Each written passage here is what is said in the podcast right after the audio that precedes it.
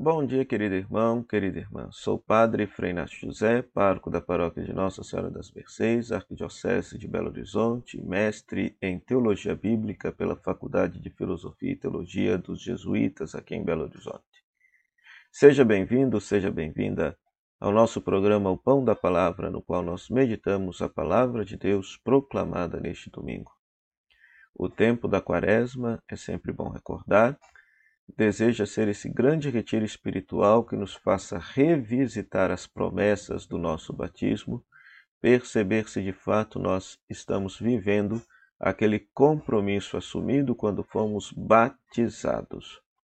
Para isso, somos convidados a rezar um pouco mais, a praticar o jejum e destinar aquilo que for jejuado para os pobres, transformar em caridade, a fim de amenizar a sua dor e o seu sofrimento e desta forma rever as nossas promessas batismais, o nosso compromisso de seguir verdadeiramente a Jesus Cristo, nosso Senhor, promessa maior que fizemos ao sermos batizados e ao sermos crismados.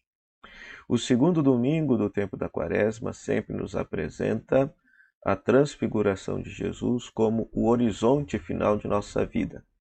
Ao contemplar a glória de Jesus no Monte Tabor, somos convidados também a contemplar a glória que haverá de ser manifestada em cada um de nós por ocasião da nossa ressurreição, por ocasião de nossa entrada na vida eterna junto de Deus. Neste domingo, a palavra de Deus nos propõe algumas leituras. Gênesis capítulo 15, versículos 5 a 12, versículo 17 a 18, no qual Deus faz uma aliança com Abraão prometendo uma inúmera descendência a Abraão, que já havia saído de Ur da Caldeia para a terra que Deus lhe havia prometido, a terra que Deus lhe havia suscitado.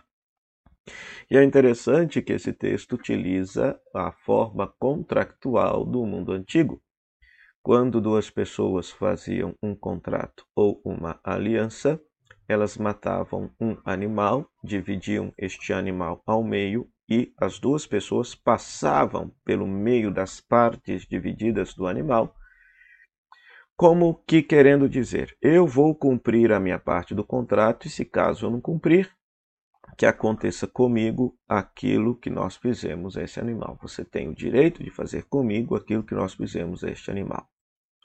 E você vai reparar que nesta primeira leitura, Abraão faz tudo aquilo que Deus lhe solicita, ou seja, divide os animais, Entretanto, Abraão não passa no meio dos animais. Quem passa é somente Deus. É Deus que faz uma aliança com Abraão e não Abraão que faz uma aliança com Deus. É Deus que faz um contrato com Abraão e não Abraão que faz um contrato com Deus. Se trata, portanto, de um contrato unilateral, uma aliança unilateral. Ou seja, Deus promete que haverá de dar uma descendência a Abraão mesmo que Abraão não cumpra a parte dele, mesmo que ele não mereça é, a parte dele. Ora, é, isso se tem um nome, fidelidade de Deus ou misericórdia. Esta mesma ideia nós veremos, por exemplo, no Novo Testamento, quando Jesus diz que a sua vida, o seu sangue derramado, é o sangue da nova e eterna aliança, muito embora os cristãos, os seguidores de Jesus, não cumpram a parte do pacto, mas a aliança de Deus com os cristãos e com toda a humanidade permanece eterna, porque Deus é fiel, porque Deus é misericordioso. Então, que a partir dessa primeira leitura a gente possa agradecer profundamente a Deus a sua bondade e sua misericórdia, que fez uma aliança de paz e de amor com toda a humanidade muito embora esta humanidade muitas vezes não mereça essa bênção e essa gratuidade divina.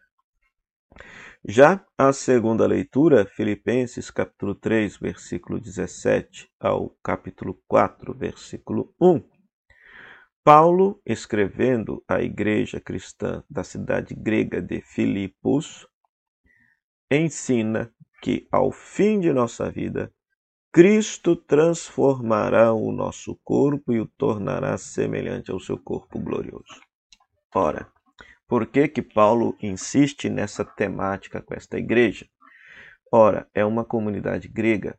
Para o mundo grego, o corpo, a carne, não tem serventia nenhuma. O que importa é a alma. É a salvação da alma, é a libertação da alma.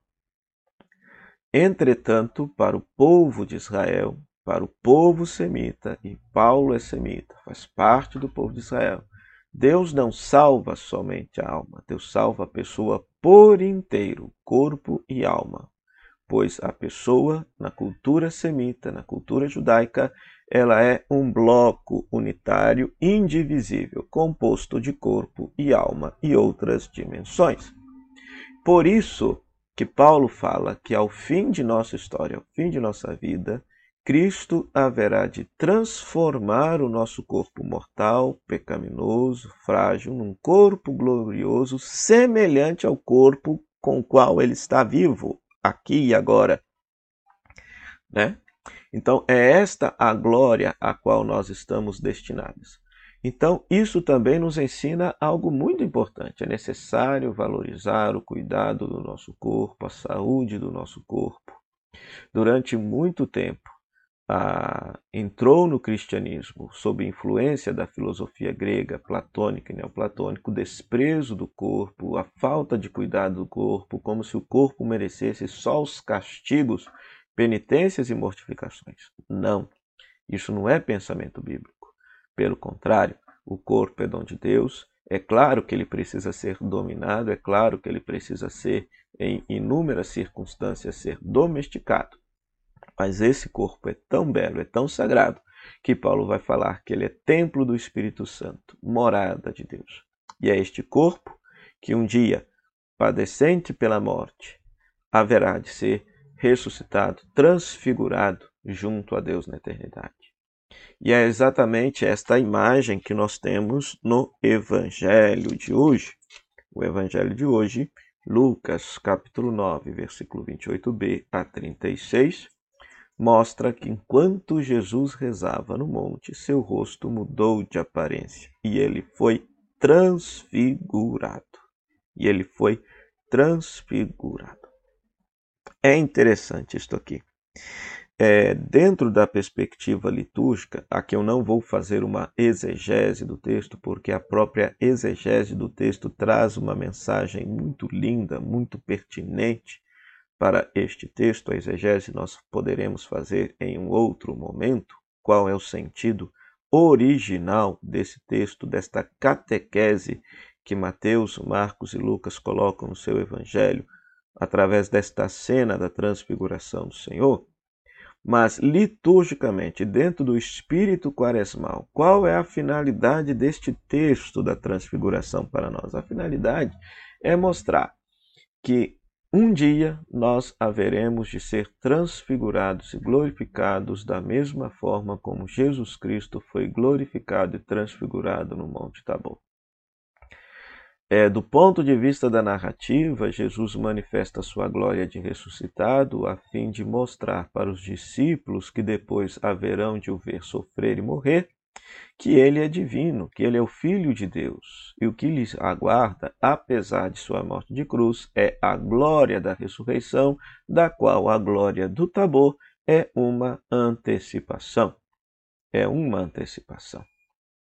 Então, dentro dessa perspectiva de nossa fé, de nossa vivência de nossa fé, nós Queremos contemplar Cristo transfigurado no monte, na esperança de que um dia também nós, ao terminar a subida da montanha de nossa existência, a montanha de nossa vida, nós também sejamos glorificados, sejamos transfigurados e participemos da vida definitiva de Deus, a vida eterna que nos aguarda.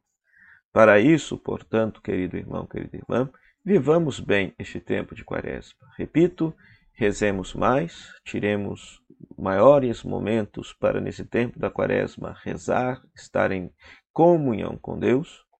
Pratiquemos o jejum, a abstinência de alimentos e destinemos este alimento para aqueles que neste mundo tão fragilizado e injustiçado estão padecendo pela fome. Isso tudo como forma de revisitar o nosso compromisso com as promessas batismais que nós fizemos, que a cada ano renovamos na vigília pascal. Perguntemos-nos se de fato estamos sendo bons cristãos, coerentes com as promessas que nós outrora fizemos e que a cada ano renovamos na vigília pascal.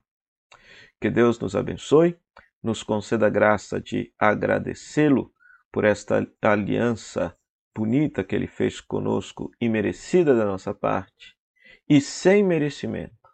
Também porque a salvação é sempre dom, que esta esperança de nossa vida glorificada, de nossa vida eterna, um dia também possa se tornar realidade em nossa existência. Para isso, queridos irmãos, oremos. Ó Pai, que nos mandastes ouvir o vosso Filho amado, alimentai nosso espírito com a vossa palavra, para que, purificado o olhar de nossa fé, nos alegremos com a visão de vossa glória. Por Cristo nosso Senhor. Amém. O Senhor esteja convosco, Ele está no meio de nós. A bênção de Deus Todo-Poderoso, Pai, Filho e Espírito Santo, desça sobre vós e permaneça para sempre. Amém. Meu muito obrigado à Rádio Comunidade FM, à Web Rádio Nossa Mãe de Birité, que nos cede este espaço para pregar a palavra de Deus e também divulgar este nosso vídeo em suas próprias redes sociais. E a você, querido rádio ouvinte internauta, que nos acompanha em nossas redes sociais. Muito obrigado. Até o próximo final de semana, se Deus quiser, com o nosso programa O Pão da Palavra. Até lá. Tchau, tchau.